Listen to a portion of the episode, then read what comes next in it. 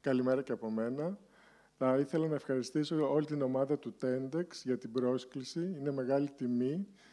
Και επίσης θα ήθελα να ευχαριστήσω και εσάς που επιλέξατε αυτή τη στιγμή να είσαστε εδώ και μας δίνετε θάρρος να συνεχίζουμε όλο αυτό που κάνουμε.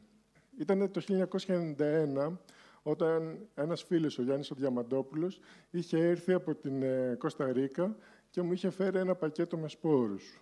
Μέσα εκεί υπήρχαν σπόροι από διάφορες φυλές ε, Ινδιάνων, όπου οι φυλές είχαν εξαφανιστεί, αλλά συνεχίζαν να υπάρχουν τα καλαμπόκια τους.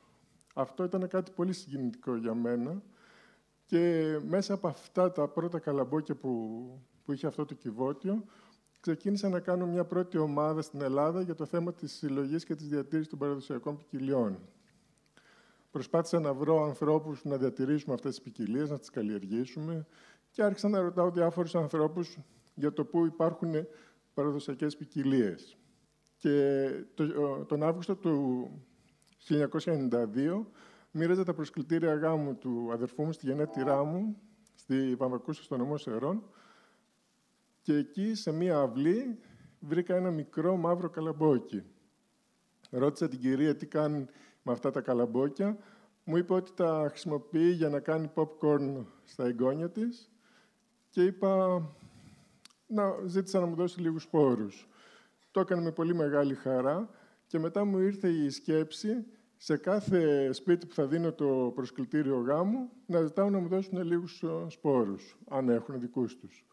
Έτσι γύρισα όλο το χωριό, μοίρασα τα προσκλητήρια και γέμισα μια αγκαλιά με φασόλια, ε, καρπούζια, πεπόνια και γνώρισα τη γενέτειρά μου μέσα από μια τελείως διαφορετική οπτική, μέσα από τους σπόρους που καλλιεργούσαν. Ε, και αυτή ήταν η πρώτη εξερευνητική μου αποστολή. Και όσο αφορά για αυτό το καλαμπόκι, είναι αυτό που λέω ότι είναι το καλαμπόκι που άλλαξε τη ζωή μου. Το 1995 Ζούσα σε ένα μικρό χωριό στη Βόρεια Ελλάδα, στο δασοτό κάτω Νευροκοπίου και εκεί μέσα από μια διάλυση μιας σχέσης συνεργασίας φιλικής ε, που τότε είχε καταρρεύσει ο κόσμος και είχε γκρεμιστεί το όνειρο για μένα, ε, συνειδητοποίησα ότι το θέμα που είναι να ασχοληθώ είναι οι σπόροι. Και έτσι ξεκίνησα να ταξιδεύω με τα πόδια και με auto-stop σε διάφορες περιοχές στην Ελλάδα, όπου άκουγα πληροφορίες ότι υπάρχουν άνθρωποι που κρατάνε το δικό τους σπόρο. Και μέσα σε μια πενταετία, από το 1995 μέχρι το 2000, συγκέντρωσα περισσότερες από 1.200 ποικιλίε που κινδυνεύουν να εξαφανιστούν.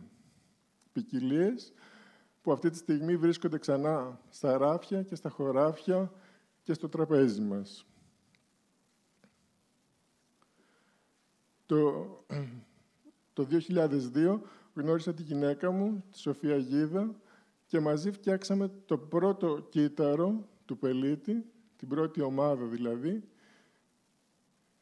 Και τη γυναίκα μου τη γνώρισα επίσης μέσα από ένα καλαμπόκι. Τότε συσκευάζαμε σπόρους καλαμποκιού για το Athens News, μια εφημερίδα. Ήταν 12.000 ε, φακελάκια, η πρώτη μεγάλη διανομή σπόρων μέσα από ένα έντυπο. Και έτσι λέω ότι τα καλαμπόκια έχουν παίξει ένα καθοριστικό ρόλο στη ζωή μου. Ε, μου έχουν αλλάξει δηλαδή όλη την αντίληψη και όλη την πραγματικότητά μου. Μαζί με τη Σοφία δουλέψαμε πολύ και σιγά σιγά άρχισαν να έρχονται και άλλοι άνθρωποι μαζί μας. Και αυτή τη στιγμή το πελίτη έχει δράσει σε τοπικό επίπεδο, στην έδρα του στο Μεσοχώριο του Δήμου Παρανεστίου, σε εθνικό επίπεδο, σε όλη την Ελλάδα, αλλά έχουμε ομάδα στη Βουλγαρία και στο Αριντάχο των Ηνωμένων Πολιτειών. Επίσης, οργανώνουμε εκδηλώσεις στη Ιερά Θεολογική Σχολή της Χάλκης, στην Τουρκία, σε συνεργασία με το Οικουμενικό Πατριαρχείο, και στην Κύπρο, όπου έχουμε παίξει καθοριστικό ρόλο για να ξεκινήσει το κίνημα διατήρησης των παραδοσιακών ποικιλιών. Γιατί να κρατήσουμε όλους αυτούς τους σπόρους; Έχουν κανένα νόημα; Οι παραδοσιακές ποικιλίες είναι ένα ζωντανό κομμάτι του πολιτισμού μας, της ιστορίας μας.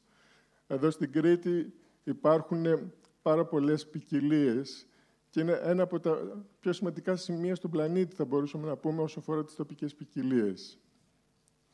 Έχουν αρώματα, χρώματα, γεύσεις, κάτι που δεν υπάρχουν στις μοντέρνες ποικιλίες. Ε, μπορούμε να, κάθε φορά που χάνεται, ε, χάνονται κάποιες σπόροι, χάνεται η ιστορία και ο κρίκος με τη ζωή μας και επίσης χάνεται και η έννοια της ελευθερίας και της δημοκρατίας. Εμείς όμως, σαν απλοί πολίτες, μπορούμε να κάνουμε κάτι για να σώσουμε αυτούς τους σπόρους. Η απάντηση είναι ναι. Μπορούμε να κάνουμε πολλά πράγματα. Γιατί καθημερινά όλοι εδώ, αλλά και παντού στον κόσμο, τρώμε. Το τι βάζουμε πάνω στο τραπέζι μας παίζει ένα καθοριστικό ρόλο για το ποιο θα είναι το μέλλον της γεωργίας. Για την χώρα, αλλά και για τον πλανήτη ολόκληρο. Καθημερινά με το πυρούνι μας ψηφίζουμε το μέλλον της γεωργίας. Αγοράζουμε, για παράδειγμα, λεμόνια Αργεντινής. Σημαίνει ότι τα λεμόνια της Κρήτης θα πεταχτούν στα σκουπίδια. Θα απαξιωθούν οι αγρότες της Κρήτης.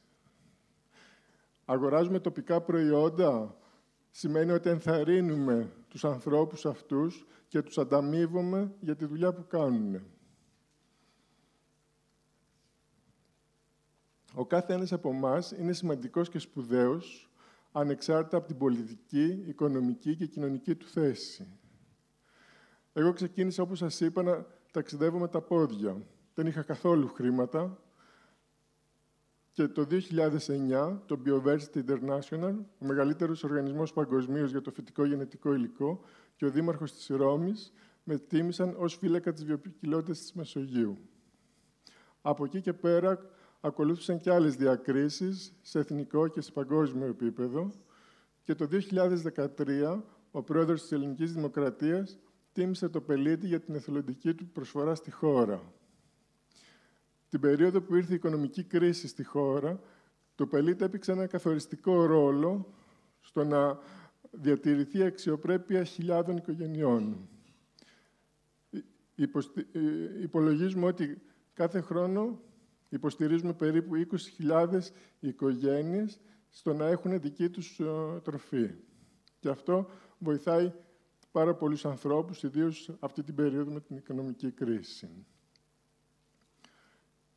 και ε, ο κάθε ένας μπορεί να παίξει ένα δικό του ρόλο. Είναι πολύ σημαντικό να βρούμε ε, τα θέματα που... να βρούμε μάλλον τη δική μας ευθύνη στα θέματα που αντιμετωπίζουμε. Είτε αυτά είναι προσωπικά, είτε αυτά είναι εθνικά ή παγκόσμια. Όταν ρωτήσαμε τους ε, αγρότες για το ποιος φταίει για την εξαφάνιση των τοπικών ποικιλιών, είπαν η κυβέρνηση.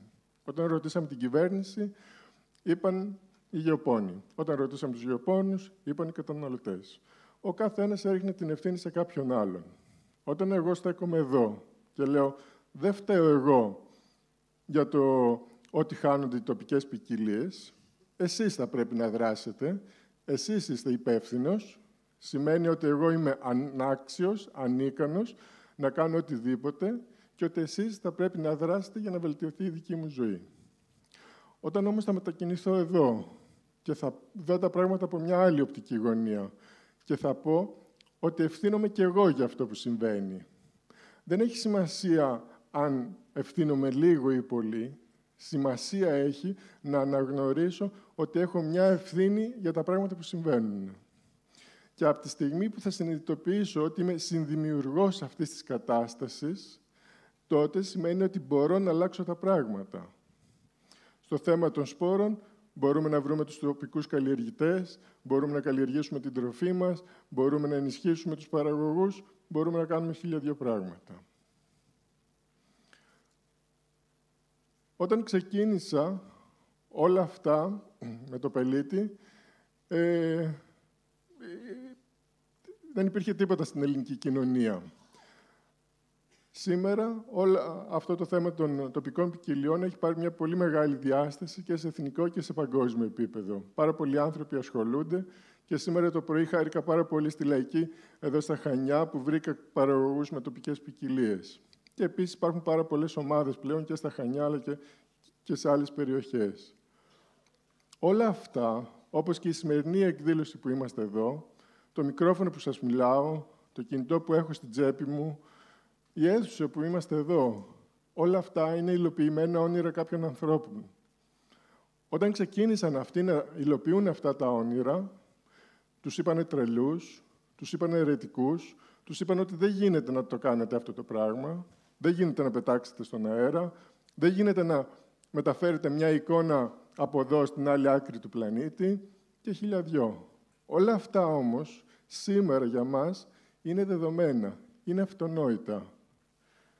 Γι' αυτό είναι πολύ σημαντικό και εμείς να οραματιστούμε έναν καλύτερο κόσμο, έναν κόσμο που υπάρχει αγάπη, συνεργασία, που συνυπάρχουμε οι διαφορετικοί άνθρωποι μεταξύ μας, με ειρήνη, και να δουλέψουμε κάθε μέρα προς αυτή την κατεύθυνση. Και αύριο μεθαύριο αυτός ο κόσμος θα είναι μια πραγματικότητα.